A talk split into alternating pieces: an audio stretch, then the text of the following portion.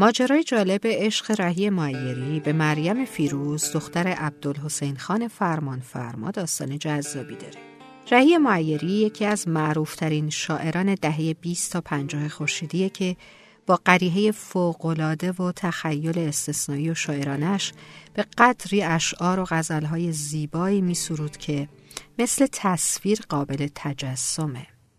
ترانه های غزلواره زیادی هم از او به یادگار مانده که قدیمی ها مثل پدران و مادران ما که برنامه گلهای رادیو رو به خاطر دارن بارها اسم رهی معیری رو به عنوان شاعر ترانه ها شنیدن.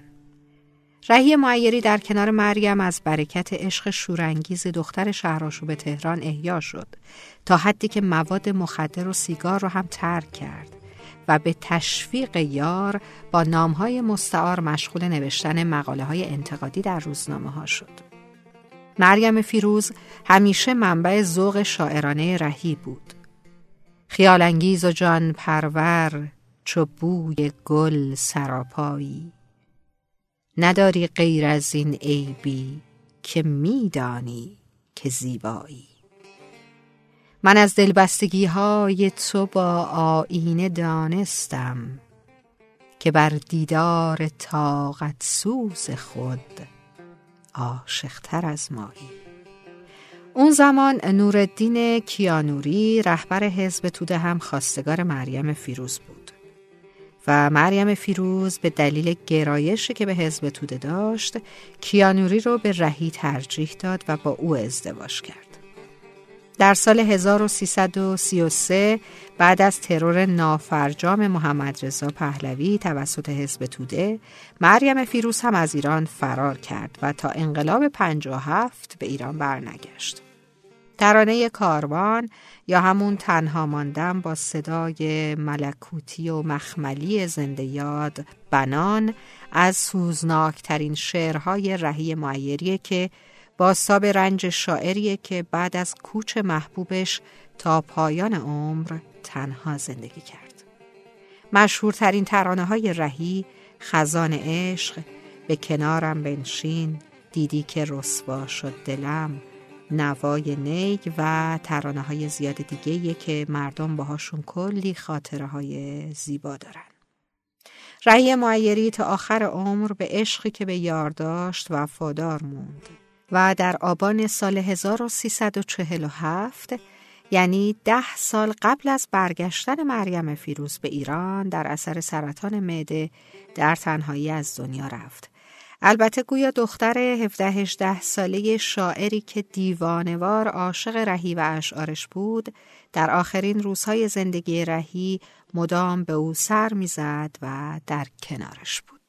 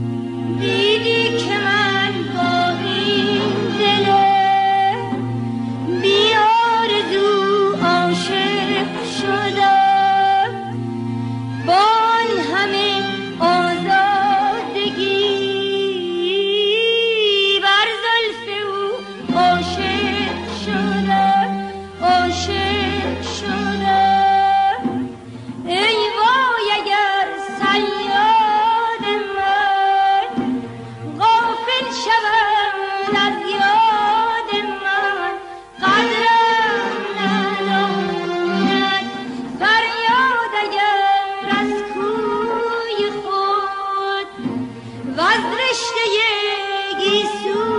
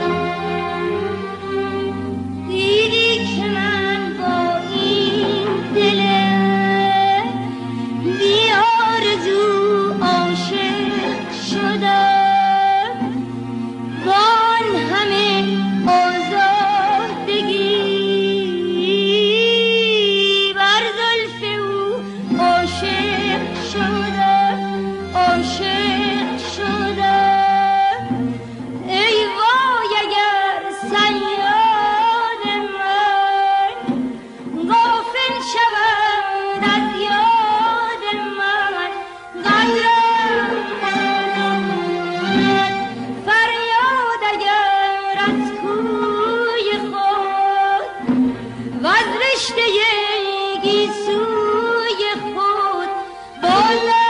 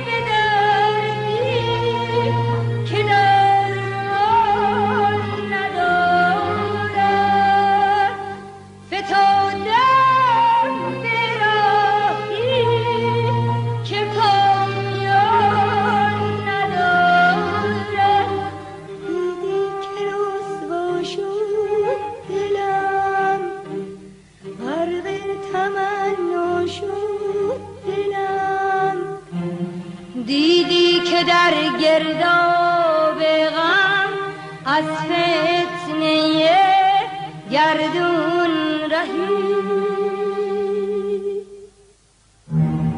افتادم و سرگشته چون باج دریا شد دلم افتادم و سرگشته چون باج دریا شد دلم